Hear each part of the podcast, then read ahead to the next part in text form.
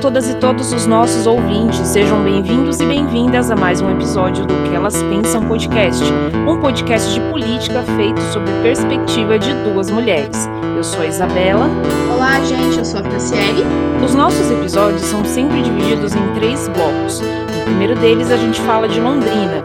Então, hoje a gente vai falar do vereador Santão, a gente vai falar da sentença do caso do Matheus Evangelista, Vamos falar do incêndio no Centro Cultural Caigangue, da vacinação e da pandemia aqui na cidade. No nosso segundo bloco, a gente fala de Paraná e Brasil. A gente vai falar da rádio educativa, do nosso presidente preferido, Bolsonaro, né? Preferido com muitas e muitas aspas. Vamos falar de privatização do Correio e também vamos falar de Dia dos Pais. E no nosso terceiro e último bloco, a gente vai receber a historiadora Débora Neves. Vamos falar sobre danos ao patrimônio público, vamos falar dessas manifestações que têm ocorrido, né? Quem não viu a, a destruição da, da estátua do Bandeirante Borba Gato, o que, isso tem de político, qual que é o significado desse tipo de manifestação e por que, que isso tem ganhado tanto, né, as páginas dos jornais, páginas dos jornais e a boca do povo ultimamente. Estamos gravando no dia 8 de agosto, aqui de Londrina, eu e Fran, cada uma nas suas residências. Bora lá, Fran! Iniciar então, né, com mais um homem hétero branco passando vergonha, né, vereador de Londrina, Santão, que na última sessão, né, que ocorreu virtual da Câmara, no dia, na quinta-feira, dia 5, ele ironizou a linguagem de gênero, né, neutra, neutra adotada pela gestora municipal da promoção da igualdade racial de Londrina, Maria de Fátima Beraldo. Nós já entrevistamos ela aqui em um dos nossos episódios, né, Isa?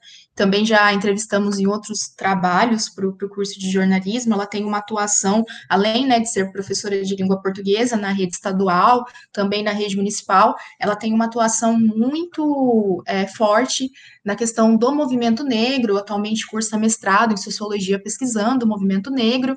E ali, então, né, ela foi convidada para fazer uma fala em relação ao combate né, ao feminicídio e à violência contra a mulher, que agora, né, nesse mês de, de agosto, nós atravessamos né, o, o, mês que é emblemático da violência contra a mulher. Ontem, dia 7 de agosto, por exemplo, fez 15 anos da Lei Maria da Penha. E aí, então, é, no início do, do, pronunciamento, né, a Maria de Fátima, ela utilizou a seguinte expressão, né, quando foi cumprimentar as pessoas. É, Olá a todos, todas e todes. Ela, né, falou dessa forma. E aí, é, ele fez essa, essa ligação do Todds com o Todd de, de, que coloca né, no leite, achocolatado. E aí fez um, um vídeo lá em que ele quis é, ridicularizar né, a fala dela e colocou, é, finalizou saudando, né, abre aspas, Nescais, chás, cafés, cappuccinos, né, entre outros termos. Assim, sendo muito sincera, correndo o risco de ser cancelada, coisa que talvez no coração de muitos de vocês eu já esteja, mas tudo bem, não me odeiem. É, eu, particularmente, não curto muito essa linguagem com o E, sabe? Eu acho que ela acaba sendo muito difícil de ser compreendida pela maioria das pessoas. Acho que ela é meio. Eu acho um pouco polêmica, sabe, Fran? Eu, uhum. particularmente, gosto mais do todas e todos. Acho que acaba ficando, de certa forma, muito elitista.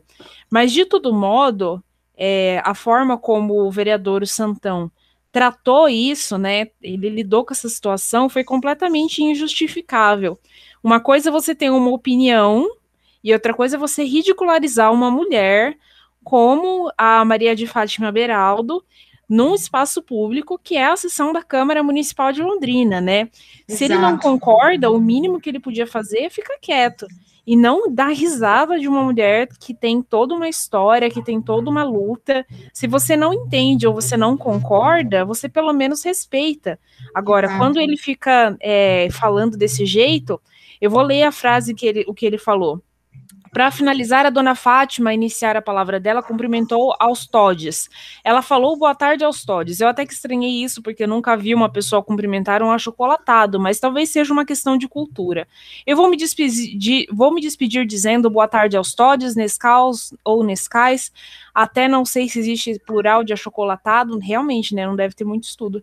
E aos leites ninhos, aos cafés e chás, aos derivados de leite e achocolatados. Ou seja, né? Santão nos mostrou toda a ignorância, a falta de tato, falta de educação e de civilidade que ele tem. Como que passou no concurso da Polícia Federal? Olha, eu sinceramente não sei. Também não, e aí frente a isso, né, a, a, surgiu ali uma nota do Conselho Municipal de Promoção, né, de Igualdade Racial, defendendo, porque é isso, né, Isa, nós sabemos que dentro mesmo do ambiente universitário, acadêmico, onde essa linguagem ela tende a ser mais utilizada, ela também não é consensual, né? Há divergências, mas não justifica, né, uma postura dessa, até porque qual foi o embasamento né, que ele trouxe ali para tentar fazer uma oposição à fala dele, à fala da Maria de Fátima, nenhum. Só os preconceitos dele e vozes que existem na cabeça dele, porque ele defende essa ideia, né, de que existe uma ideologia de gênero e que a linguagem então estaria nesse sentido, né? É, ele ridicularizou ela, né? Isso Exato. que tá errado. Ele não, ele não mostrou. Isso é muito típico do bolsonarismo, né? Inclusive, ele não, é, ele não mostrou por que, ele não concordava com a ideia. Ele não apresentou nenhum argumento. Ele só tirou sarro dela. E isso que tá muito errado, né? E até hoje de manhã, quando eu entrei na página dele, que ele tem uma página no Facebook, né? Que salvo engano é Santão Canhota não, algo direcionado é, à questão da esquerda e tal. É, e aí esse vídeo ainda estava lá né, alimentando ali várias pessoas comentando, falando que ele tinha mitado, que ele tinha lacrado. Então ele continua, né, reproduzindo a violência ali a partir do momento em que aparece a Fátima é, ouvindo como ele está falando ali, porque de fato, né, era a vez dele de falar, ela já tinha falado, mas desqualifica completamente, né, a, a atuação política dela, né, coloca ela ali no sentido de, de total subordinação à situação, algo, né, que o Felipe Barros já fez em alguns momentos em debates na UEL em relação à escola sem partido. Então, assim, o quanto que esses personagens eles utilizam também dessa maquinaria para reforçar essa ideia, né, de que, olha, nós estamos aqui é, lacrando em cima da, da, das esquerdas, né, dos esquerdistas, quando na Exato. verdade são produções completamente fora de contextos, né? Por que não colocou a resposta dela? Por que não colocou a fala anterior? Né? Isso não é colocado. Exatamente. E essa semana também saiu a sentença de primeiro grau do processo é, que, que, a, que, o Ministério Público move contra o ex-guarda municipal Fernando Neves, que é acusado de ser responsável pelo disparo de arma de fogo que matou o jovem Matheus Evangelista em março de 2018. Na referida data, teria acontecido uma denúncia de que havia uma ocorrência de perturbação do sossego na zona norte de Londrina, né? Estaria acontecendo uma festa, um evento, tinha muitos jovens na rua e aí esse guarda municipal, segundo foi apurado no processo, teria, teria, pra, teria feito um disparo de arma de fogo que atingiu é, o Mateus Evangelista no peito, chegou a ser levado ao pronto-socorro, mas acabou morrendo, né? Ele foi condenado pela prática não apenas do homicídio, mas também por fraude processual e fraude ideológica, por ter aí tentado, segundo foi apurado ao longo de toda a instrução do processo, por ter tentado manipular a cena do crime. Sim, de acordo com a gente relatou aqui, né, no episódio anterior, Houve uma, uma, manifestação organizada ali na frente do fórum, né, pela família, mas foi uma, manifestação extremamente pacífica, não, te, não teve maiores conflitos, né? E aí me chamou bastante atenção, Isa, segundo essa reportagem que saiu no, no portal da Rede Lume, de jornalistas independentes de Londrina, que de acordo com a sentença do juiz Paulo César Roldão, Neves foi condenado né, pelos crimes de homicídio qualificado, falsidade ideológica e fraude processual, fraude processual, como você comentou, acumulando né, uma pena de 18 anos, um mês e 15 dias em regime fechado. No entanto, é, dando sequência à fala do juiz, mesmo sem ter antecedentes criminais, né, os documentos juntados nos autos do processo levaram à condenação do rapaz, que, segundo a sentença, abre aspas, era guarda municipal e tinha como função garantir a segurança e a manutenção da lei. Esse argumento, é, bom, eu acho primeiro colocar, né, que a questão, eu acho que é mais do que necessário, né, embora é, tenha muitas críticas essa questão do Estado punitivista, né, da forma como ele é organizado no Brasil e tudo mais, mas eu acho que é super importante, né, ter esses processos, esses julgamentos e processos de, de ressocializar essas pessoas, né. Mas eu fiquei uhum. pensando nesse trecho, é, parece que me deu a impressão que se fosse algo assim, então, se ele não fosse guarda municipal, se ele fosse um, um policial militar, ele poderia agir da forma como ele agiu? Ah, geralmente, assim, como advogado, que eu te digo é que as argumentações de muitas decisões têm palavras muito bonitas com ideias muito rasas, então, coisas que não são muito aprofundadas, até porque a formação jurídica, ela não tem, ela não passa por uma questão sociológica muito crítica, né? Então, uhum. o que você mais vê é, são princípios de direito, são ideias de senso comum com um verniz de princípios gerais de direito. É, então, porque a impressão que dá é essa, né? Que ah, se ele fosse então um PM, ele poderia ter agido dessa forma. E aí eu acho que reafirma essas violências policiais que a gente tanto comenta, né? Esse caso do Mateus Evangelista é um típico retrato da violência, do, da, pior lado da violência policial, né? Era um rapaz jovem que estava se divertindo. A gente sabe, vamos, vamos falar cruamente, diretamente. A juventude negra e pobre não vai frequentar as baladinhas da gleba palhana. Eles vão se divertir na rua, eles tomam cerveja na rua, tomam as bebidas na rua, fazem baile funk, e tudo isso incomoda a sociedade. Né? Isso tudo é muito. É, isso não se encaixa. Né? Claro, eu, eu moro em bairro também, eu sei que incomoda. Às vezes chega lá sábado à noite, tem gente ouvindo música alto, cheia de gente na rua, mas a forma como a sociedade lida com isso é através da violência né? É, tanto que eles chegaram, é, não se tem assim notícia de que havia nada propriamente de ilícito acontecendo nessa manifest nessa moto aqui com manifestação na cabeça, né? nada de ilícito que teria acontecido nessa é, nessa aglomeração de pessoas, mas eles chegaram atirando, né? Exato. Muito provavelmente porque se existe uma uma ideia social de que é legítimo reagir com violência quando é o jovem negro e pobre na rua se divertindo, né? Quando Sim. é a balada da gleba palhana, a gente bate na porta e pede licença para entrar.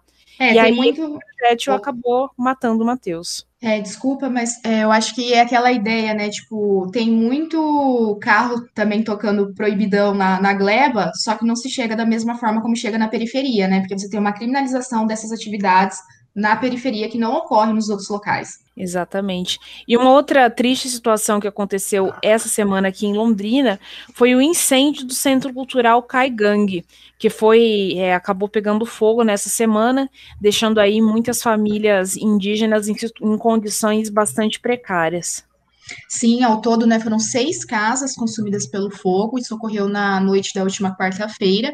E ali, né, parte do espaço foi dominado por um incêndio que começou devido a um acidente. Uma moradora, né, foi acender um lampião com óleo diesel e o líquido caiu, incendiando o tapete. E aí esse, esse fogo acabou se espalhando, né? É sabido que ali, né, o Centro Cultural Caingangue, que fica às margens da Avenida 10 de Dezembro, ele foi inaugurado há 22 anos, e desde então também ele não teve, né, melhora nas na, na organização, né? você quer dizer?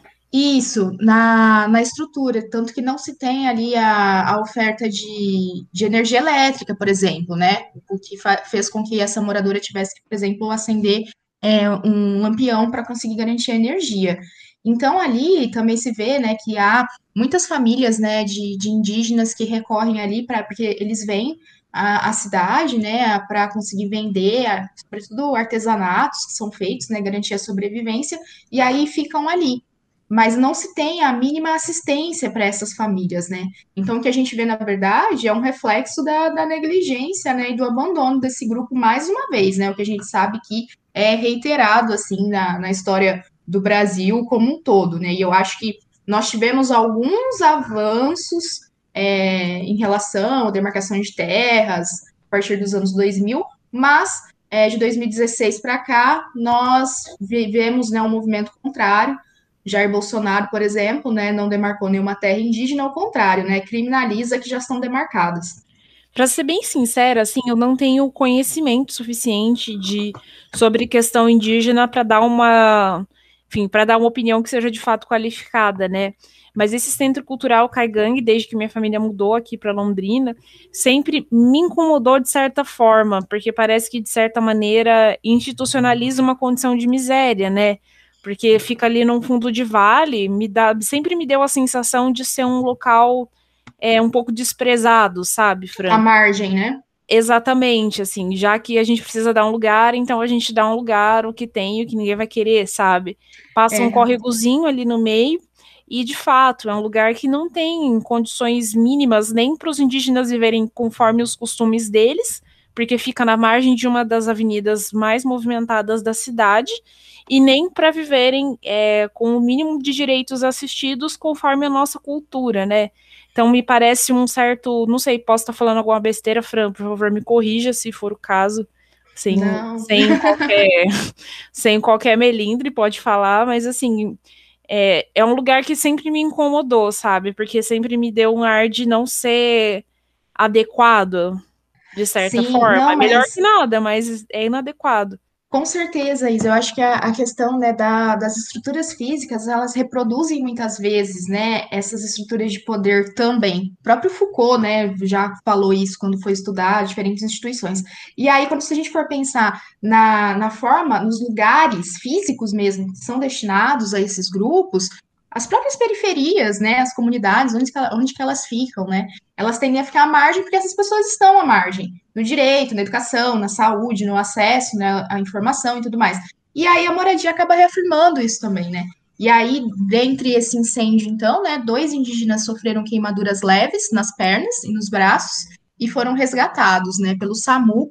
Não houve, assim, maiores é, incidentes em relação, né, aos indígenas presentes, mas, sem dúvida, foi um incêndio ali que devastou. Eu vi algumas fotos, né, que foram divulgadas, inclusive, pela Rede Lume, e ficou bem devastado ali o local, né, e aí, então, estão é, sendo feitas, né, algumas campanhas para conseguir arrecadar, né, junto à assistência social da cidade, é, doações né, com colchões, roupas, alimentos, né, para esses indígenas. Vamos falar um pouco de golpe? Essa semana, é, a Polícia Civil é, tentou cumprir um mandado de prisão, não deu certo, mas enfim, uma construtora chamada Construtora Simões é suspeita e investigada de aplicar golpes aqui em Londrina. Eles teriam feito, feito contratos de financiamento para construção, contra, não financiamento, né? Contratos para construção de residências que nunca foram entregues de fato. Ao que tudo indica, segundo a reportagem que saiu no G1, esses contratos somados passariam dos 5 milhões de reais. As pessoas foram pagando, mas apenas uma residência foi entregue e toda vez que esse é, que a pessoa não fala na reportagem o nome, mas que se identifica como proprietário, é, sempre trazia algum argumento, alguma coisa mais muito teórica, alguma burocracia para explicar por que não tinha entregue ainda. A construtora estaria aí no nome de dois laranjas que moram em Sarandi, e esse homem que se apresentava como proprietário, ele já tem outras passagens por estelionato. Uma delas, uma não uma dessas passagens, ele se apresentava como pastor em Manaus para conseguir é, obter vantagens financeiras das pessoas. O que dizer dessa cidade chamada Londrina, não é mesmo? Olha, eu conheço uma da, das pessoas, uma das famílias, né, que caiu nesse golpe, inclusive é uma professora amiga e o marido dela é, é cadeirante, inclusive essa semana, né, deu uma reportagem para Tarubá News, e realmente, assim, uma situação extremamente complicada, né, de, de, perda material muito grande. E não só isso, né, Isa? No caso, no caso dessa família, por exemplo, é, estava ali tendo a perspectiva da construção de uma casa que fosse adaptada né, para a situação dele, e isso não ocorreu. Então, isso é muito sério, e para além dessa questão dos clientes, também tem dos trabalhadores, né? Porque, de acordo com a reportagem que saiu na Tarubá, quase 50 funcionários da, da construtora alegam ter ficado sem salários, isso desde de abril deste ano, e ali o Sindicato dos Trabalhadores da Construção Civil alega né, que está acompanhando o caso, mas que frente a essa falta de informações também maiores a respeito da empresa e em relação a quem seriam essas pessoas, de não se saber ao certo quais seriam os bens que esses proprietários dessas empresas teriam, pode ser que esses tra trabalhadores fiquem sem receber nada.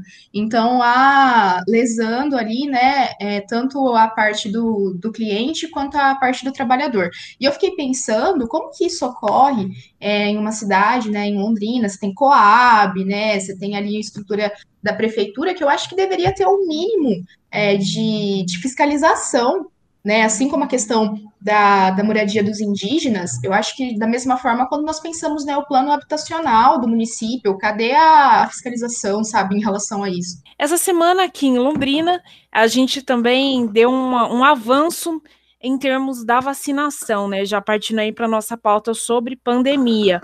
A, o município abriu cadastro para que pessoas com mais de 18 anos pudessem fazer. É, pudessem aí se registrar, se habilitar para receber a vacina.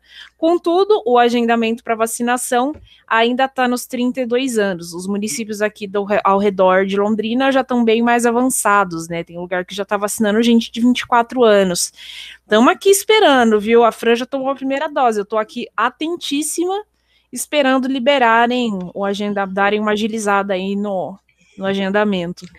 Sim, eu acho que tem alguns pontos que é importante a gente destacar nessa questão, né, Isa, que a gente tem é, atravessado momentos, assim, nas últimas semanas em que a ideia, né, de normalidade, muitas atividades sendo retomadas, né, cinema, é, igrejas voltando presença de crianças, condomínios no Paraná, possibilitando novamente né, atividades, eventos, com restrições ainda mais, mais flexíveis do que é, nós estávamos antes, né?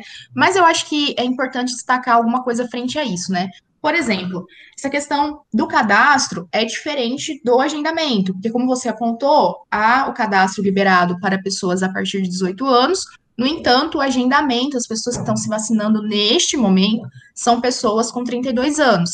É, entre esse espaço, né, dos 32 aos 18 anos, tem uma gama aí, né, há bastante gente ainda que precisa é, se imunizar, e a gente sabe que isso depende da remessa de vacinas, o que, por sua vez, anda meio a, pa a passo, de, passo de tartaruga, né, lá por parte do, do Ministério da Saúde.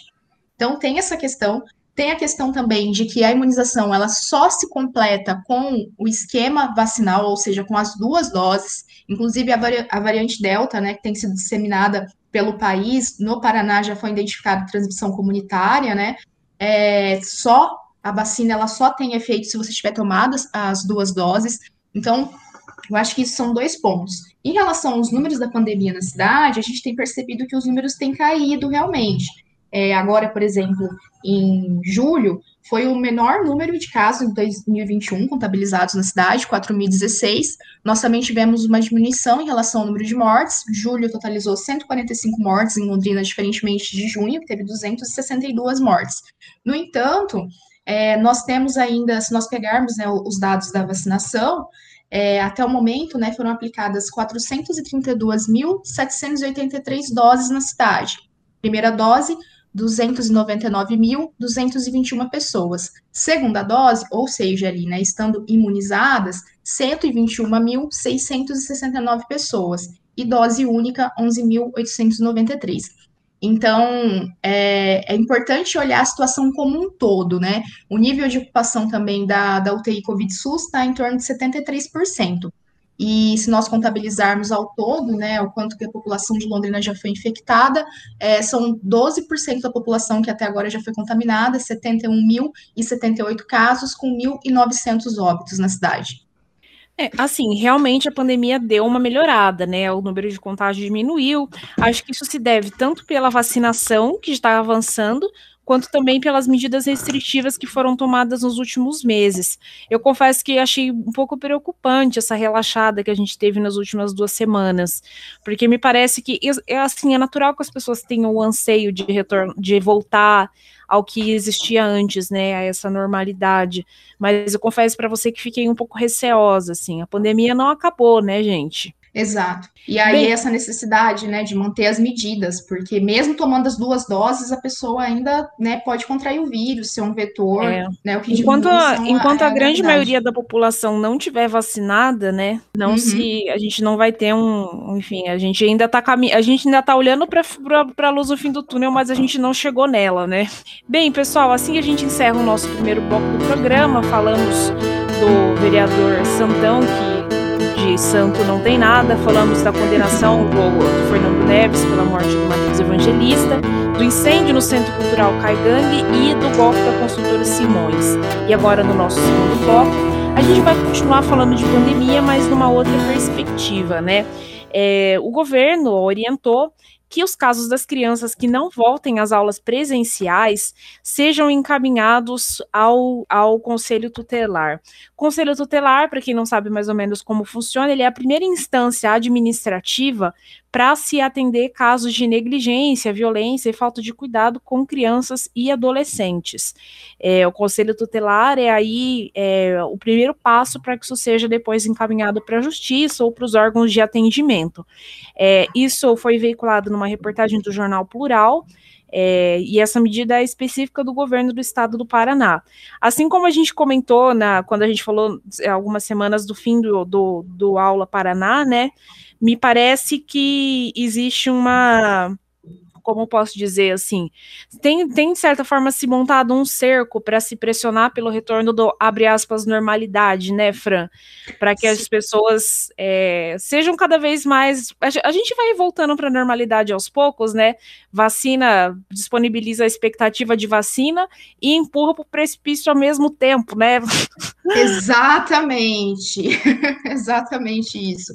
E aí é, é, uma normalidade, né, Isa, que é muito associada, ou eu diria até, ousaria dizer que até exclusivamente associada à questão da atividade econômica, né, da, da produção.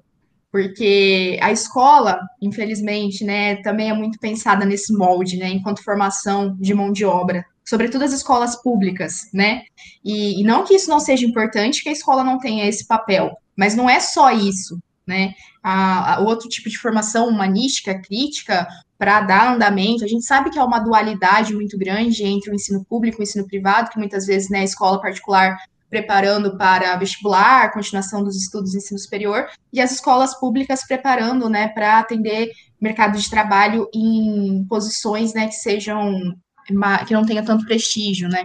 E aí, é, eu acho que frente a isso, demonstra, mais uma vez, a postura do secretário estadual de Educação do Estado do Paraná, o Renato Feder, da, da forma como ele a, gesta essas políticas educacionais de maneira extremamente autoritária, sem conversar com os professores, sem conversar com os estudantes, com a comunidade escolar como um todo, os responsáveis, e sem conversar até mesmo com a Secretaria de Estado de Saúde, né, que coloca que o retorno às atividades curriculares de maneira presencial seria uma coisa facultativa, que a adesão né, estaria de acordo com a concordância ou não dos responsáveis. No entanto, vem a Secretaria de Educação e coloca um documento em que os únicos fala que não está, né, obrigando a retomada do, dos alunos de maneira presencial. No entanto, só é, considera como justificativas plausíveis é, o fato do aluno ser grupo de risco ou ter problema no transporte escolar.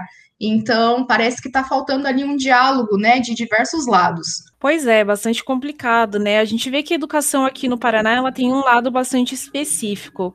É, como posso dizer, assim, de certa forma, tem é, a educação no, no Paraná tem uma pegada privatista muito marcada, né? Na minha opinião, assim.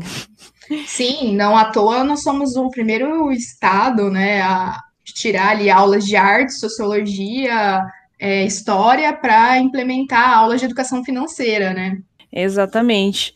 Bem, é uma outra pauta também, é uma outra, uma, uma outra reportagem que também saiu no Plural Jornal, é a respeito do fim é, do, desse processo de sucateamento da rádio educativa por parte do governo do Paraná, com a demissão, é, a, a, demissão de vários, enfim, já é um processo que vinha acontecendo há um tempo, com a demissão de algumas é, pessoas que já estavam trabalhando há um bom tempo nesse jornal e com uma gestão nova que tem uma pegada bem, bem diferente, é, sem ter esse viés, esse mesmo viés educativo comunitário que a rádio tinha antes, né?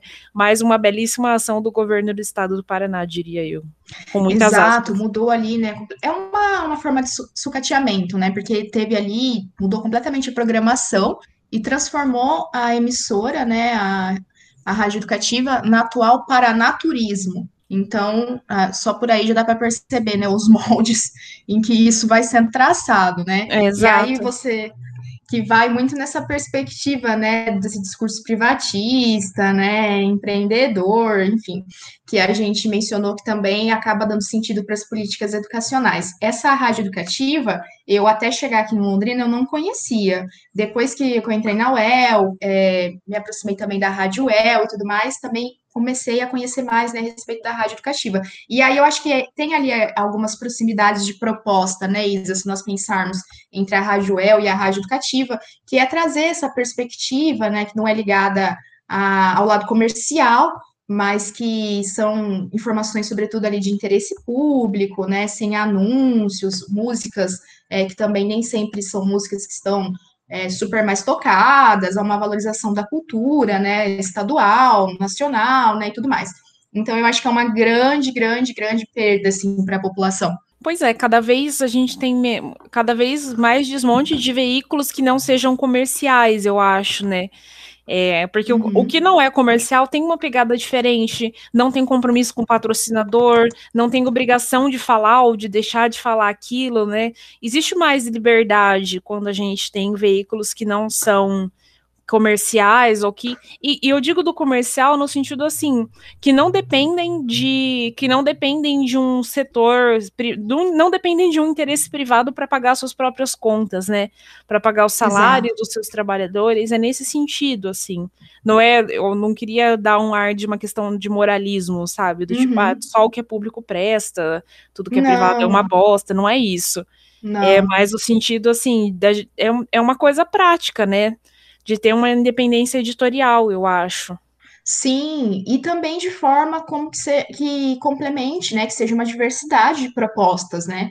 Então, não é nesse sentido de criar um binarismo entre o público e o privado, mas é de ver quais são os, os propósitos para que foram criados. E ali o que a gente percebe é uma forma de descaracterizar esse propósito, né? Bem, falando um pouquinho de política nacional e do nosso presidente queridíssimo, esta semana Bolsonaro viu o cerco fechar com, é, entre ele e o STF, né? Acho que o clima não ficou, ficou tá cada vez menos amistoso. Ele foi incluído no inquérito das fake news é, e o Fux falou, é, subiu de certa forma o tom, falando aí que não tem mais nenhuma possibilidade de se dialogar com o Bolsonaro, falando que o pressuposto do diálogo é respeito mútuo. Aqui eu queria fazer um parênteses. É, em 2018, quando a Patrícia Campos Melo fez aquela denúncia na, na Folha de São Paulo, falando é, a respeito do. Falando. Quando ela descobriu né, esse esquema da compra de de disparos de mensagens e perfis falsos, isso tudo foi parar também na porta do TSE, do Tribunal Superior Eleitoral.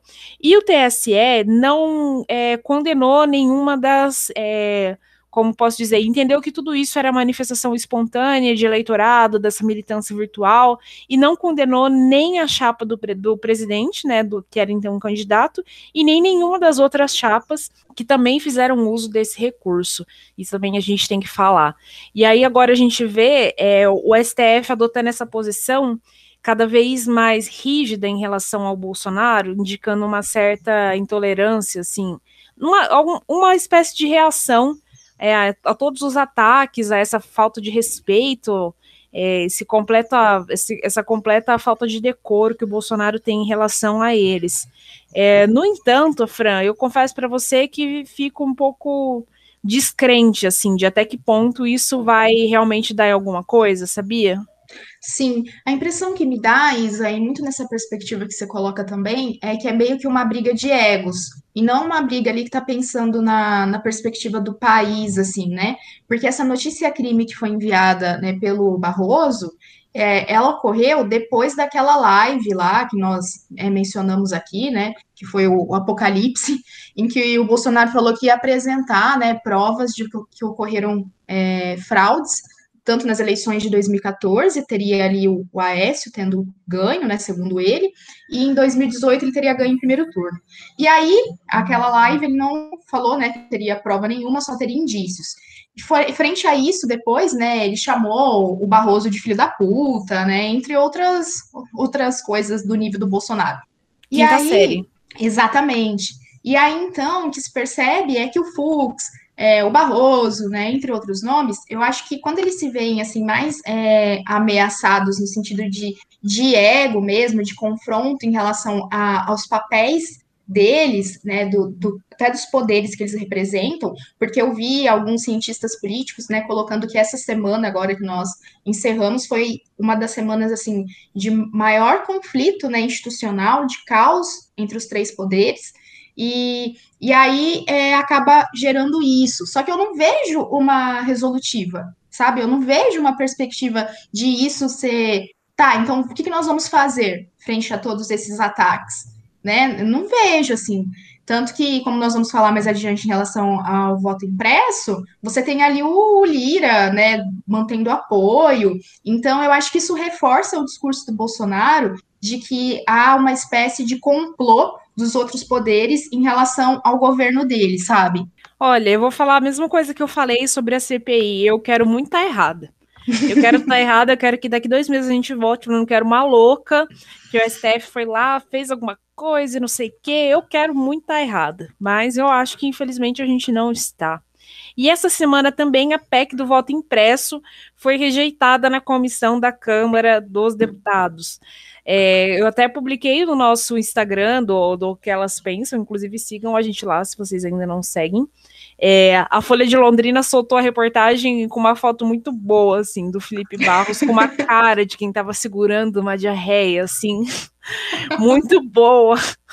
Enfim, a ah. votação desse delírio coletivo foi perdeu de 23 a 11. E o Lira também falou que vai levar isso para o plenário da Câmara. Acho que, não sei, assim, essa fala, beleza, não podemos achar, não podemos achar que Lira é coisa boa, mas foi meio do tipo assim, ah, já que vocês querem tanto, eu vou levar vocês no playground, nem que seja para vocês caírem do escorregador e voltar com o joelho ralado para casa. Olha, é, essa eu acho tão anacrônico e tão surreal que a gente esteja discutindo isso, mas enfim, vamos lá, né? É, no domingo passado, dia 1 depois que nós encerramos a gravação, ocorreu por diversas cidades, inclusive aqui em Londrina, né, manifestações a favor do, do voto impresso. Né, nós divulgamos ali algumas fotos do pessoal ali em frente ao, ao Vicente Rijo, né, vestido com a bandeira, todo mundo sem máscara, né, é, defendendo então essa questão. E aí teve essa essa intermediação, né, do Felipe Barros, que tenta atender esse interesse então do bolsonarismo que vem pegando muito nessa tecla, né, que já que ele tem percebido de que as chances dele para tristeza dele para alegria nossa e salvação do Brasil, a gente perceberia que as perspectivas dele para 2022 não têm ficado muito boas, né? E aí, então, ele tem reforçado esse discurso de que é, as eleições, se ocorrerem dessa forma, né, seriam fraudadas e tudo mais, recorrendo à ideia do voto impresso. Para tentar contribuir com isso, né, o Felipe Barros ele fez alguns ajustes no texto. E aí uma das principais manobras que ele fez foi de que então é, a partir do próximo ano, né, de 2022, se teria ali uma mudança em que os eleitores eles poderiam acompanhar a contagem de votos de maneira manual e pública nas sessões é, eleitorais. Eu fico imaginando quanto tempo isso vai é, levar, né, Isa? Tipo, para a gente descobrir e tudo mais, entre tantos outros problemas de segurança que existem aí sim, né, nessa forma de, de votação e não na, na urna eletrônica, como não ficou comprovado nenhuma é, fraude, né? Mas aí eu acho que convém destacar também a questão do Lira, que aí viu que na comissão isso acabou rodando, mas aí joga, né, para os outros deputados votarem. Aí você tem a Bia, é, a, a própria Zambelli também, né? E a Bia Kiss, tinha esquecido o sobrenome dela, é, pressionando para essa questão né, do voto impresso. O Ricardo Barros, né, líder do governo na Câmara, também falando que o voto auditável, né, a, a luta continua. Então, essa, essa ideia né, de que é reforçada, de que ah, se nós não, não tivermos isso. E aí, é, o Bolsonaro esteve né, ontem em Santa Catarina, durante uma motociata ali, né?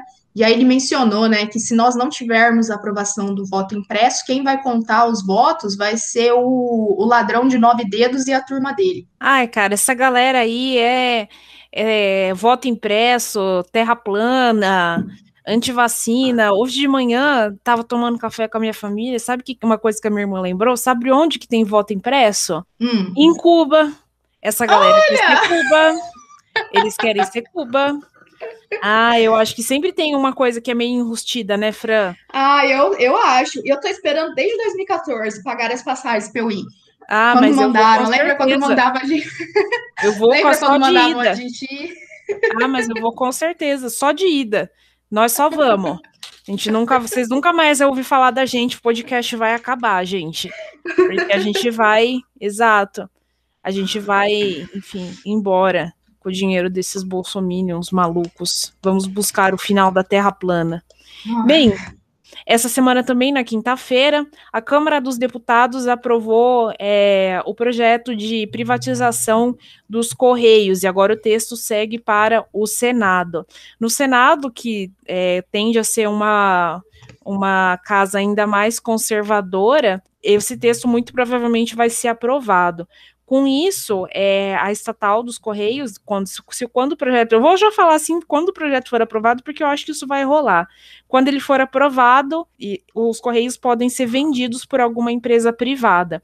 O propósito do texto mesmo da, dessa, desse projeto de lei é que é, a atividade feita pelos Correios possa ser é, explorada pela iniciativa privada também. Sim, e ali, de acordo com o relatório né, do deputado Gil Cutrim, do Republicanos, do Maranhão, ele fala né, que uma das principais justificativas para isso seria aumentar a eficiência no entanto, a gente sabe ali, né, que se tem é, vários problemas. A começar, né, por ser um projeto inconstitucional, porque o serviço postal, ele, o direito à comunicação, ele passa, né, de serviço público para uma atividade econômica. Também tem o fato, né, de que os correios, eles é uma empresa pública que tem grande lucro e grande retorno desse dinheiro é volta para a União. Então, também tem isso.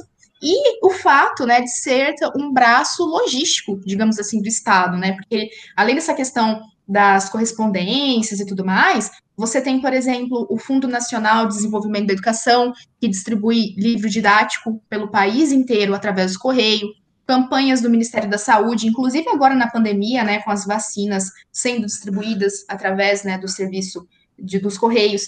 Então, a partir do momento que isso é, é de uma forma que é colocada para para a questão da iniciativa privada, né, que é integrada a isso, você tem ali, né, será que é, vai ser interessante para a empresa que assumir isso, investir é, em localidades onde o retorno financeiro não seja tão grande? Porque hoje é, há agências, né, dos Correios em todos os municípios, visando, sobretudo, ali, né, fazer uma forma de integração entre o território brasileiro, a superação das desigualdades regionais, como que isso vai ficar a partir do momento que você tiver isso passado essa quebra né, do monopólio, o aumento do custo, quais localidades terão mais investimento, né? Complicado, é porque a gente tem nesse, a gente vive nesse mito de que tudo que é público não funciona, porque se critica abertamente o público, né? E também quem trabalha no serviço público tem mais liberdade para poder falar dos problemas que esse que esse serviço tem. Mas eu acho muito que isso é uma visão complicada, porque o privado não necessariamente está sempre funcionando bem, não funciona desse jeito. A realidade dessa possibilidade instável de todo mundo poder ser demitido não é um funcionamento maravilhoso, mas acaba na prática resultando em mais precarização e em pessoas que ficam caladas, mais caladas diante daquilo que não é justo ou não é correto. Bem, indo para nossa última pauta de, desse segundo bloco, hoje, dia 8 do 8, é Dia dos Pais. Uma data que, embora o comércio queira que a gente comemore e gaste bastante, para muitas pessoas ela não é comemorativa. Uma estatística da Central Nacional de Informações de Registro Civil é, do ano passado mostra que 80.904 crianças foram registradas no Brasil apenas com o nome das mães durante o, o, último, o último ano que antecedeu a publicação da pesquisa. Esse número tem se mantido de certa forma estável, mas tem caído cada vez mais com o tempo. Por exemplo, a estatística anterior, de 2019, apontava que foram 87.761 crianças que, tem, que foram registradas apenas com o nome das mães. Fato é que, se a gente pudesse saber quantas dessas crianças que têm pai e mãe na certidão, de fato tiveram pai e mãe na vida real, é, eu acho que esse número seria muito mais escandaloso do que a gente pode ter aí estatisticamente para observar, né? É, o Dia dos Pais ele não é uma, uma data, é uma data dolorida, na verdade, para muitas pessoas, justamente porque a paternidade ainda é um valor socialmente muito incipiente, né, Fran? Ainda é muito complicado. É, muitos homens são pais só no papel, diria. É, eu mesmo sou uma das que tem o nome do pai na certidão, mas eu não tenho a figura do pai presente, né? Então eu, eu acho que é bem isso, né? Porque se tem um, um abandono paterno, que muitas vezes ele é naturalizado, o mesmo não ocorre, por sua vez, com a mãe, né? Porque se a mãe, às vezes, deixa ali o, o filho com uma amiga ou com alguém da família, seja lá para fazer o quê, né? Seja é, serviço doméstico, trabalho, ou porque ela quer sair mesmo, né? Porque a partir do momento que ela se torna mãe, ela não deixa de ser uma mulher, né? E ter os relacionamentos e amizades e tudo mais. É, isso é visto de uma maneira extremamente moral, né? Como, nossa, como que ela tá fazendo isso, né? Por sua vez, isso não ocorre com o pai que muitas vezes, né, tem o filho, vê uma vez por ano e olha lá, ainda quando vê, coloca nas redes sociais foto como se fosse um super pai, né? E, e aí não paga pensão, ou quando paga, paga, sei lá, duzentão e fica falando que a mãe usa a pensão da criança para comprar roupa, né, comprar as blusinhas. Então, assim, eu acho que tem várias questões Vai aí. sair né, com outro homem. Exato, né? Então, assim, eu acho que tem várias questões morais é, e também da própria organização, divisão sexual do trabalho, né, que acaba acarrega, é, colocando sobre a mulher, né, o trabalho doméstico, a maternidade, como funções como se fosse coisa exclusiva né, da mulher. E aí, para os pais, parece que a paternidade fica no sentido de complemento, de ajuda, quando na verdade não é ajuda. Ele tem responsabilidade de igual maneira como a mulher, né, nos cuidados da criança. Mas isso não é tão cobrado, né, pela opinião pública. A gente vê que a paternidade, ela precisa evoluir bastante ainda. Acho que os homens eles não são socializados para o cuidado. Embora as coisas estejam mudando e a gente olha assim numa perspectiva de cinco, seis anos, talvez lá na frente a gente diga até que a gente viveu uma certa revolução cultural, sabe?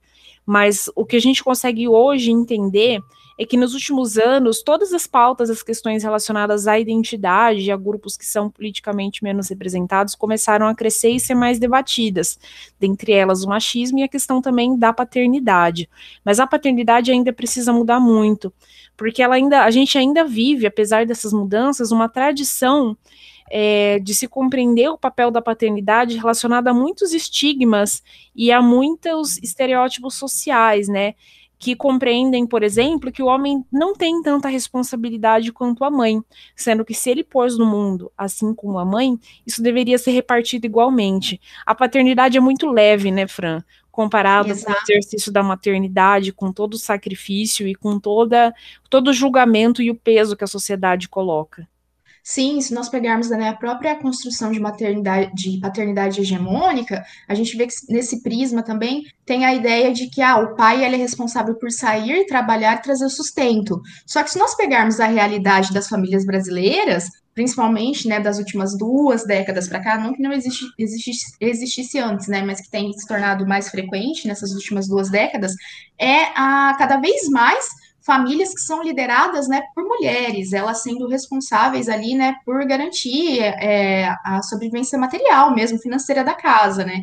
Então tem essa questão também. E por sua vez, né, o aparato público, a própria, as próprias leis, se nós pensarmos, né, a licença paternidade, por exemplo, é algo extremamente recente, né? E ainda não é um acesso igualitário, né? Então, essa, o quanto que também essas leis por parte do Estado, do, do sistema judiciário, acabam reforçando é, essas ideias de que o cuidado da, da criança é só uma atividade que cabe à mãe, né? Bem, pessoal, assim a gente encerra o nosso segundo bloco do programa. Falamos do, falamos do governo do Paraná, que tem aí cada vez mais empurrado as pessoas para voltarem, as crianças e os adolescentes para voltarem às aulas presenciais. Falamos aí do processo de sucateamento da rádio educativa. Falamos do inquérito do STF das fake news, que tentou, que vai incluir agora o presidente Jair Bolsonaro, né? Vamos ver o que, que esse tempo fechando se vira tempestade ou não. Falamos aí da PEC do voto impresso, que a terra plana e o antivacina ainda não virou uma realidade. Falamos do processo de privatização dos Correios e encerramos o bloco falando do Dia dos Pais e de várias questões que a paternidade, várias questões complicadas que a paternidade implica. E agora no nosso terceiro e último bloco do programa, nós trouxemos uma convidada muito especial hoje, que é a Débora Neves. A gente vai falar um pouco sobre, partindo do caso do incêndio da estátua do bandeirante Borba Gato em São Paulo, numa manifestação no dia 24 de julho. Esse vai ser o nosso pontapé do, do nosso terceiro e último bloco. Para quem conseguiu acompanhar, mais ou menos, talvez falando da estátua do bandeirante Borba Gato, vocês não lembrem da situação. No entanto, é, a, partir, a partir dela, foi preso um, um entregador de aplicativo, que é o Paulo Lima, também conhecido por Galo, que é uma liderança né, nesse grupo, num grupo, num, num coletivo de chamado Entregadores Antifascistas, que teria aí admitido participar dessas, de, é, desse incêndio da estátua do Bandeirante. Bem, esse assunto rende pano para manga. Então, bora lá a gente começar o bloco já ouvindo o que a Débora tem para falar para gente. Débora, todo mundo que vem aqui, primeiro queria te agradecer por gravar no domingo de manhã, né? Aprovação, gravar domingo cedo. E a gente agradece muito, muito, muito por você ter topado o nosso convite. Diante disso, todo mundo que vem aqui no programa responde uma pergunta básica logo quando a gente chega. Débora, quem é você na fila do pão? Ah, muito boa pergunta. É uma boa pergunta essa, né? Bom, primeiro, antes de responder a pergunta, quero agradecer o convite para a Isabela para participar. Fico muito feliz de estar participando de um podcast de política comandado por duas mulheres, é, é cada vez mais importante isso, né? E eu, na fila do pão, sou uh, uma pessoa, primeiro, que trabalha, formada em História, né? É, tenho graduação, mestrado, doutorado em História, e entrei no ano de 2010 na Unidade de Preservação do Patrimônio Histórico da Secretaria de Cultura do Estado de São Paulo, é, como uma das pouquíssimas pessoas com diploma em História para trabalhar com patrimônio cultural. Então, acho que esse é o principal, a principal contribuição na, na fila do pão aí, é que eu não sou arquiteta e trabalho com patrimônio. Acho que esse é, é a principal, o principal diferencial aí. Nossa, é, eu acho que isso é, inclusive, um dos eixos, assim, que a gente vai abordar, né, que tangencia essa questão, né, é, da estátua. Bem, também né, registro aqui o agradecimento, muito obrigada, Débora, por estar aqui com a gente. E gostaria de iniciar né, perguntando para você o seguinte: frente a esse caso né, recente do incêndio na estátua do Borba Gato, teve ali uma movimentação muito grande né, em relação a debates envolvendo memória, né? Embora a maior parte do debate tenha enveredado para a questão dos danos ao patrimônio público, né? É, inclusive segmentos da esquerda, né, criticando a ação do Galo, né, falando que estaria ali de uma forma, abre aspas, de apagar a história.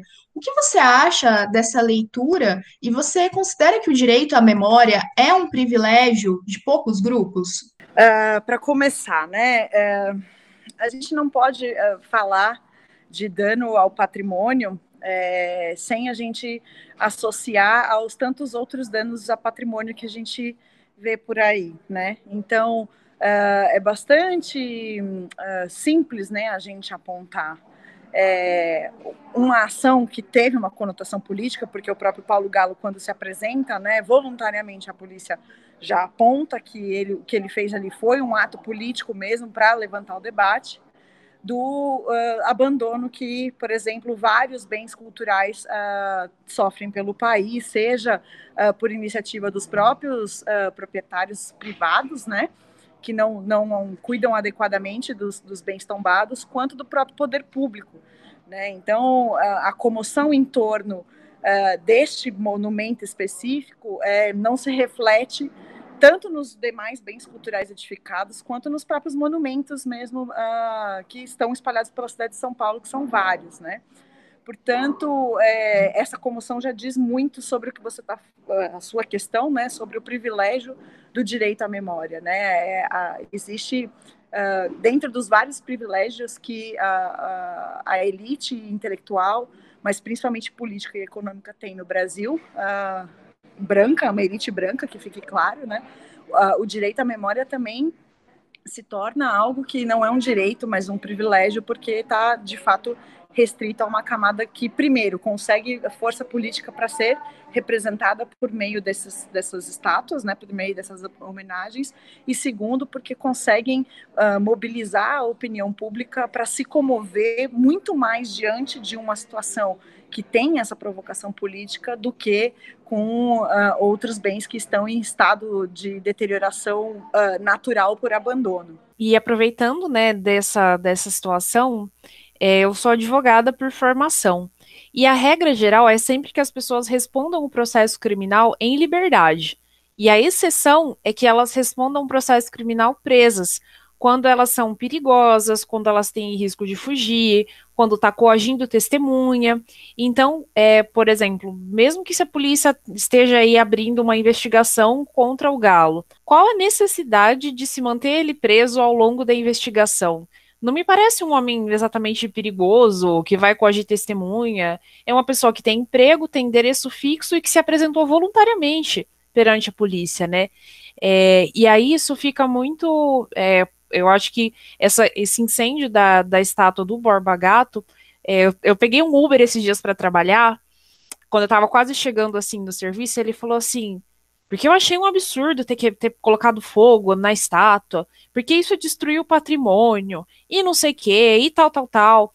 Mas assim, né? É, esse patrimônio, ele lembra de quem? Ele homenageia quem? Parece que a gente tem uma coisa é, em vários monumentos de patrimônio público, né? Várias coisas que, de certa forma, homenageiam um passado autoritário, né? Borba Gato não foi exatamente um Paulo Freire. Então, não sei, assim, Débora, o que, que, você responderia assim para o Uber se ele não fosse te dar uma nota 1 no aplicativo? é, o, o, perigo de, de dar. De, é, mas você sabe que ultimamente eu ando conversando muito com motorista de Uber, né? Quer dizer, ultimamente não, mas quando eu pego Uber, eu, eu costumo conversar, né?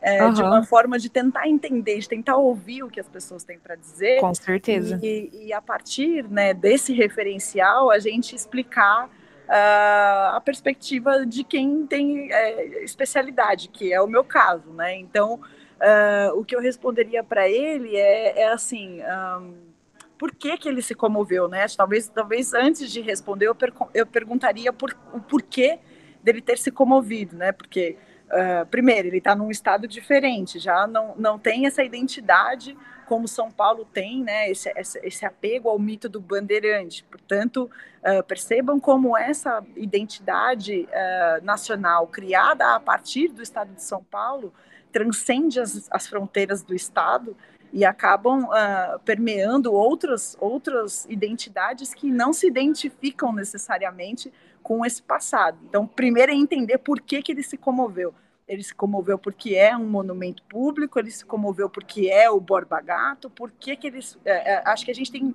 muito mais perguntas a fazer nesse, nesse episódio do que respostas, né, assim, prontas.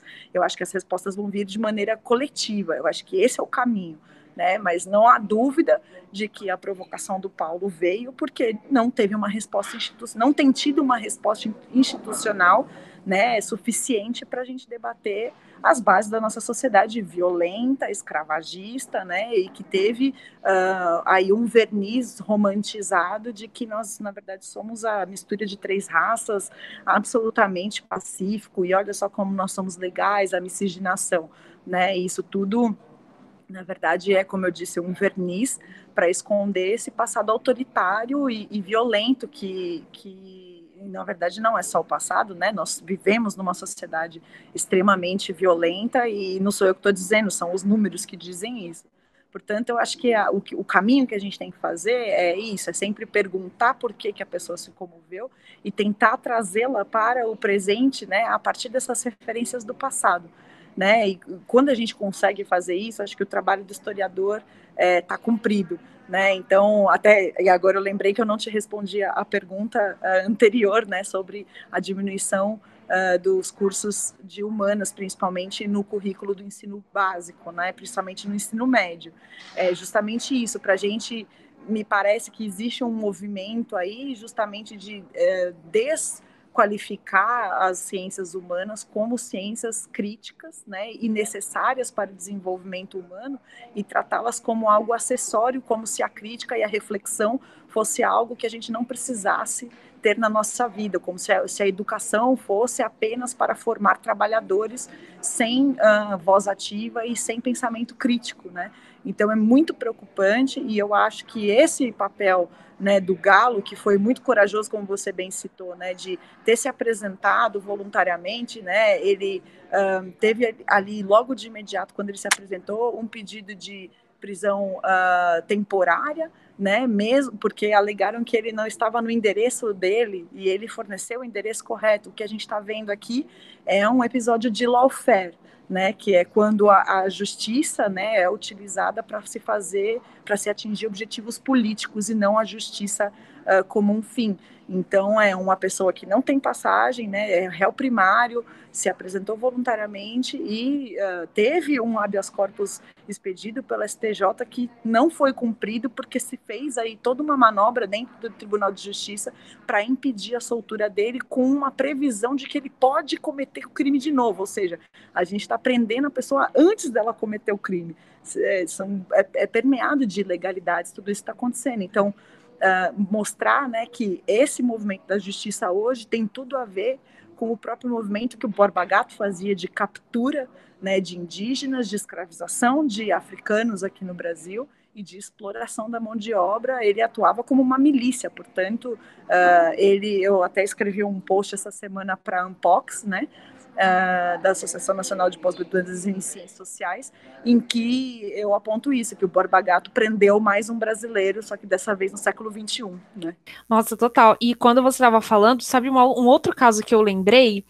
É, você vai lembrar com certeza é, do Daniel Silveira, aquele deputado, quebrando a placa de rua com o nome da Marielle Franco porque tem um valor simbólico, né, que acho que talvez é, é talvez uma, uma das muitas chaves para a gente entender a situação, porque a homenagem histórica, ela tem um valor simbólico que representa o valor o, o valor que, que a nossa sociedade está defendendo, né, está colocando como centro é, me veio muito assim, enquanto você estava respondendo, me veio a imagem do, do, Daniel Silveira, né, que viu de perto as voltas que a Terra plana dá ultimamente, com a placa assim quebrada da Marielle Franco, que é uma pessoa assim, que, né, que deveria muito mais estar num espaço sendo homenageada do que um bandeirante, né? O que é muito curioso é que a, a Marielle seria assassinada pelo Borba Gato hoje, né? É, é, ela foi assassinada Total. por milicianos, né?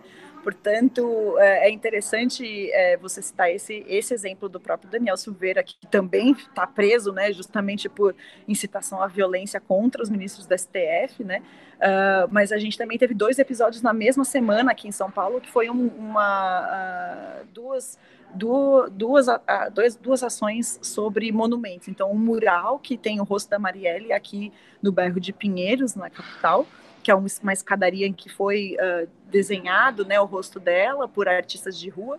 E esse, esse mural já tinha sido vandalizado outras vezes, e dessa vez ele foi vandalizado mais uma vez, uh, com uma pichação escrito Borba Gato Vive, e uh, o desenho de um falo perto da boca Meu dela. Meu né? Deus! Então, isso demonstra a, a diferença entre as ações, né? É, a ação do Paulo Galo, ele se apresentou, ele mostrou a cara, ele está preso, né, uh, por esse crime, uh, porém, uh, ele fez isso justamente para contestar o racismo estrutural e que ainda nos assola, que, que faz com que a polícia ainda se sinta muito à vontade para matar aqui em São Paulo, por, por, exemplo, que é uma das polícias que mais mata, né, no, no, no Brasil. e ao mesmo tempo, a gente teve aí dois movimentos diferentes também. Que primeiro, o mural da Marielle foi uh, o quem fez esse, né, esse ato não se apresentou, não se identificou, ou seja, está escondido, reconhece que o que fez está errado, né? Motivado por machismo, motivado por um racismo, né? E ao contrário do Galo, que se apresentou, e imediatamente uh, nós tivemos dois movimentos muito interessantes. O primeiro foi um, um, empresário aqui de São Paulo que não se identificou tão pouco e se voluntariou a pagar o restauro dessa estátua do Borba Gato sem se identificar. E aí eu me pergunto, né? Como eu disse, tem muito mais perguntas do que respostas. Por que, que essa pessoa está financiando esse, esse restauro em primeiro lugar? E segundo, por que, que ela não se apresentou? Por que, que ela não está dizendo publicamente o nome dela? É, são questões que a gente precisa se perguntar.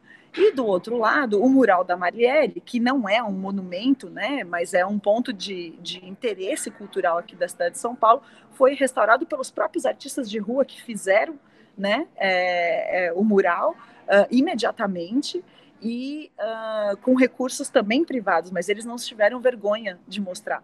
Portanto, a gente percebe que na própria ação, né, e, e essa reação era esperada de, de um movimento da extrema direita atacar os monumentos, como atacou também o monumento a Marighella, na, justamente uh, jogar tinta vermelha em cima do, do monumento, o que é muito interessante, muito simbólico, inclusive, porque ficou parecendo que era o próprio sangue do Marighella derrubado ali, né? Então, até essa intervenção foi muito interessante, mas era esperada essa reação, né, dessa extrema direita, Uh, há, há, lugares e monumentos que representam aí a memória de resistência política no, aqui no Brasil, e, e, isso só demonstra uh, que essa extrema-direita está se sentindo cada vez mais à vontade para fazer o que é necessário, da perspectiva deles, para impor, de fato, uma memória. E essa memória do Borba-Gato não foge de, disso, né, dessa narrativa da extrema-direita,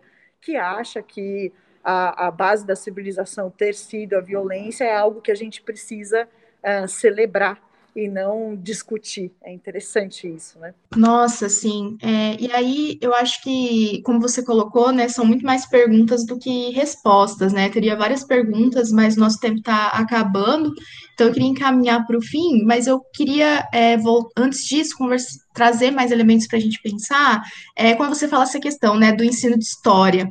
Também sou professora, né, de sociologia, e aí o que a gente percebe, eu sou também do interior, eu sou de São Paulo, do interior de São Paulo, e o que a gente percebe é que os governos ali, PSDB, aqui no Paraná, o governo Ratinho Júnior também com reforma do ensino médio, mas a própria reforma do ensino médio de maneira nacional, né, ela tem esvaziado, né, a obrigatoriedade, por exemplo, do ensino de história. Mas o que me parece é que momentos como esse reafirmam a necessidade do ensino da disciplina, talvez numa perspectiva diferente do que a gente conhece, né? Porque os currículos enquanto espaço de poder também, né? Então eu queria é, te ouvir é, o que você acha a respeito dessa questão do ensino de história, se nós não temos uma perspectiva que é muito eurocentrada, e como nós poderíamos pensar em um outro sentido, né, para a disciplina, para contribuir nessas discussões. É, eu, assim, é interessante que agora, né, com, com a, a nova ba a base nacional curricular, né, comum, estando implantada, é, as pessoas estão vendo o, o, des, o, desmonte da educação como ah, uma educação para a cidadania e para a emancipação do indivíduo, né? É, mas esse é um debate que já aconteceu há muitos anos e eu me lembro muito bem que em 2016 esse debate uh, estava acalorado, até escrevi um artigo sobre isso, justamente criticando esse direcionamento para um utilitarismo da educação única e exclusivamente voltada para o mercado de trabalho, para a formação de mão de obra, né? É, e, e, uma mão de obra desqualificada ainda, porque uh, quando você retira do currículo uh, temas tão essenciais para a gente pensar a própria uh, existência da humanidade, né, e, e, o sentido do que nós estamos fazendo aqui para além do trabalho, você está justamente desqualificando a sua mão de obra. Portanto, o interesse é realmente que as próximas gerações tenham cada vez menos capacidades, né, uh, intelectuais e sejam cada vez menos contestatórias e menos críticas às questões que precisam ser criticadas. Uh, o, que eu, o que eu penso é, é que a gente precisa, é, e aí a partir do que você está falando desse né, ponto de vista eurocêntrico, eu acho que é um movimento que já está acontecendo há algum, alguns anos, né, que é justamente aquilo que nós, dentro da academia e dos centros mais especializados, chamamos de decolonial, que é justamente estudar a história e a nossa cultura e mesmo né, as próprias ciências uh, exatas, não apenas as ciências humanas, mas as próprias ciências exatas a partir do ponto de vista uh, do nosso próprio povo, da nossa própria identidade, da nossa própria cultura, e não a partir de referenciais externos. Eu acho que uh, as, as ciências humanas contribuem também devem contribuir para isso, né? Porque nós também aprendemos história, geografia, sempre a partir de uma perspectiva, sociologia, filosofia, sempre de uma perspectiva do externo, né? E nós temos produção interna aqui muito significativa. Nós temos, como bem disse a Isabela no começo, Paulo Freire, que é o patrono da educação do Brasil e reconhecido internacionalmente. Nós temos o Milton Santos, um dos maiores geógrafos né, da história. Nós temos a Niede Guidon, uma das principais arqueólogas do mundo. Ou seja, nós temos muita qualidade aqui. Eu acho que a gente precisa se voltar cada vez mais para nós mesmos, né? Utilizar justamente o exemplo do Paulo Freire de entender o nosso contexto que está próximo da gente para fazer a educação um instrumento de compreensão do nosso mundo imediato, porque se a gente entende o mundo imediato, fica muito mais fácil de compreender o que está para fora. Né? A gente, com certeza, é um assunto que rende muito, e ao que tudo indica, né? Acho que com. A gente vai passar tempos politicamente bastante críticos daqui em diante. E isso é um papo que eu acho que a gente sempre vai ter que ficar carregando no nosso coração, porque, enfim, eu espero que muitas estátuas de Borba Gatos sejam derrubadas Brasil afora, pode ir embora junto com as estátuas da Havan e tudo mais. enfim, Débora, muito, muito obrigada por ter aceitado o nosso convite. Bora para o nosso quadro de indicações? O que elas indicam?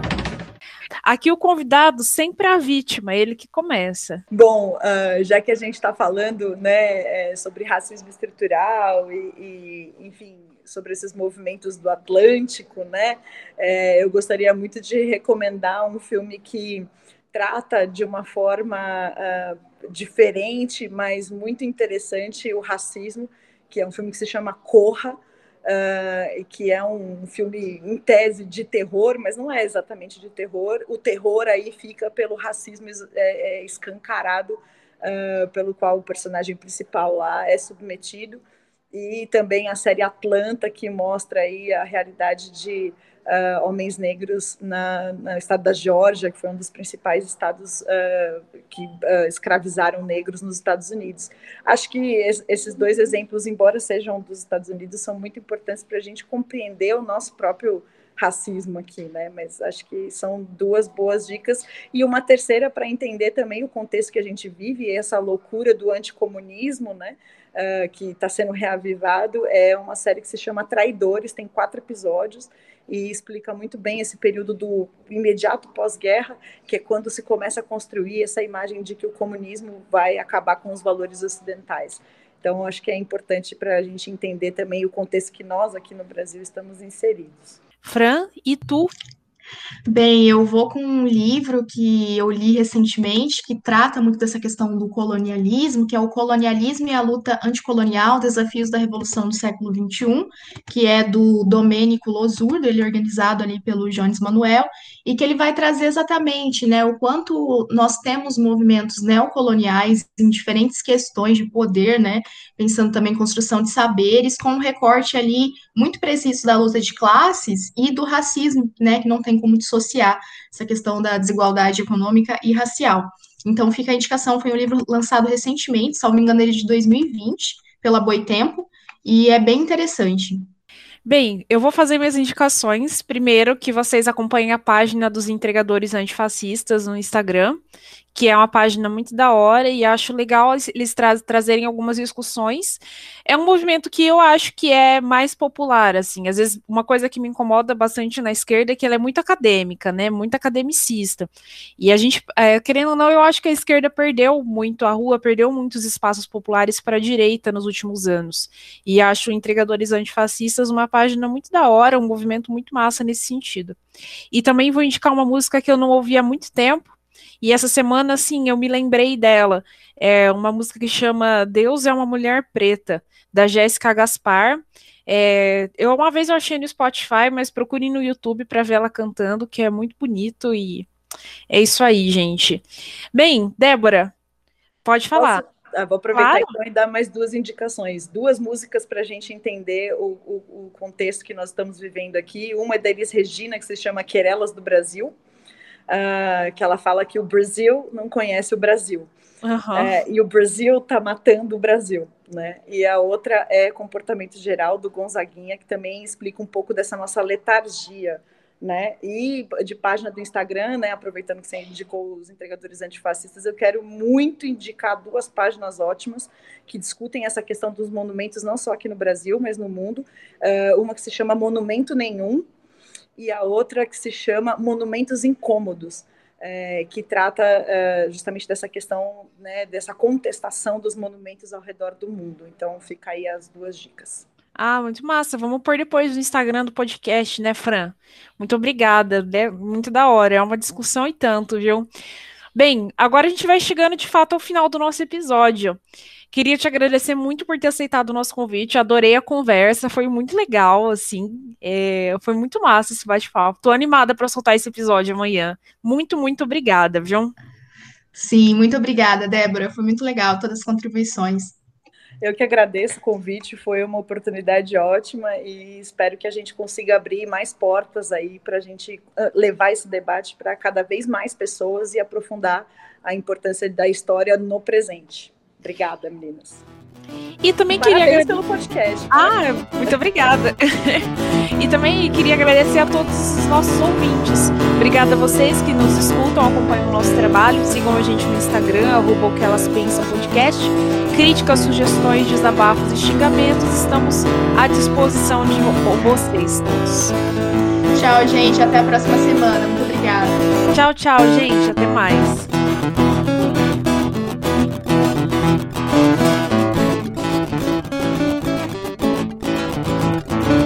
Esse episódio foi produzido e apresentado por mim, Isabela Alonso Panho, e pela Franciele Rodrigues. A vinheta de abertura é a música Comida, dos Titãs, e a vinheta do quadro Que Elas Indicam é feita pela voz da Márcia Neme Buzalaf com a música Amarelo, do Emicida.